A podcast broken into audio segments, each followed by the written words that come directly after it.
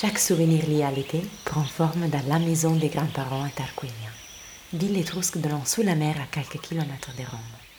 Chaque année de mon enfance, j'ai passé toutes les vacances scolaires dans la maison au papier peint des années 60, dont les énormes fleurs vertes de jaune fluo décoraient même mes rêves.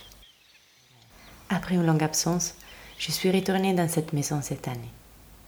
J'entends par la fenêtre de ma chambre les cris des enfants sur la plage. En mes yeux, respirant, je sens l'odeur du sel et de la résine des. Et en un instant, je reviens en enfance et je me perds dans un souvenir. Je suis à la plage, allongée au soleil derrière livres et bancs dessinés. Parfois, je lève les yeux et je vois les enfants de mon âge. Pour moi, ce sont des vrais aliens. Ils parlent entre eux, ils plaisantent, ils se disputent. Ils ont construit une petite société parallèle et alternative à celle des adultes, faite de règles non dites, mais perçues et respectées par tous. Dès que les regardants enfin rencontrent les miens, je replonge dans les livres et je me laisse aller à la rêverie, espérant qu'un événement inattendu me soustrait à l'ennui, à la monotonie et à la timidité. Un jour à 13 ans, cet événement est arrivé.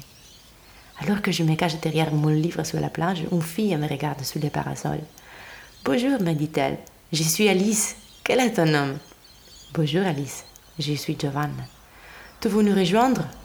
Je fais un timide hochement de tête et de là commence un des étés les plus mémorables de mon enfance. Je passe chaque jour avec Alice et sa bande. Je découvre tous leurs lieux secrets, comme les cachettes près des rochers.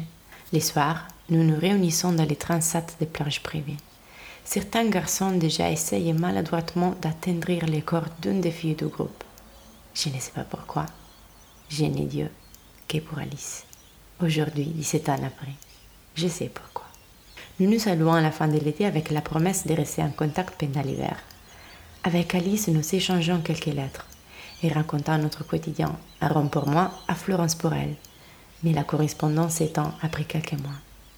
Je ne l'ai plus jamais revu. Je rouvre les yeux et je reviens en présent. Les fleurs horribles sont toujours sous mon nez. Malgré le fait que je ne puisse plus me souvenir du visage d'Alice, je garde les sentiments de bien-être que je ressentais quand j'étais près d'elle. Les mêmes sentiments que j'ai quand je me réveille après un rêve très lucide et j'en conserve un morceau avec moi pendant quelques heures du matin. Un doute s'immisce dans mon esprit. Et si j'avais tout imaginé? Peut-être que cet été-là, en fait, était juste le souvenir d'un rêve, chuchoté par les forces psychédéliques du papier peint de la chambre.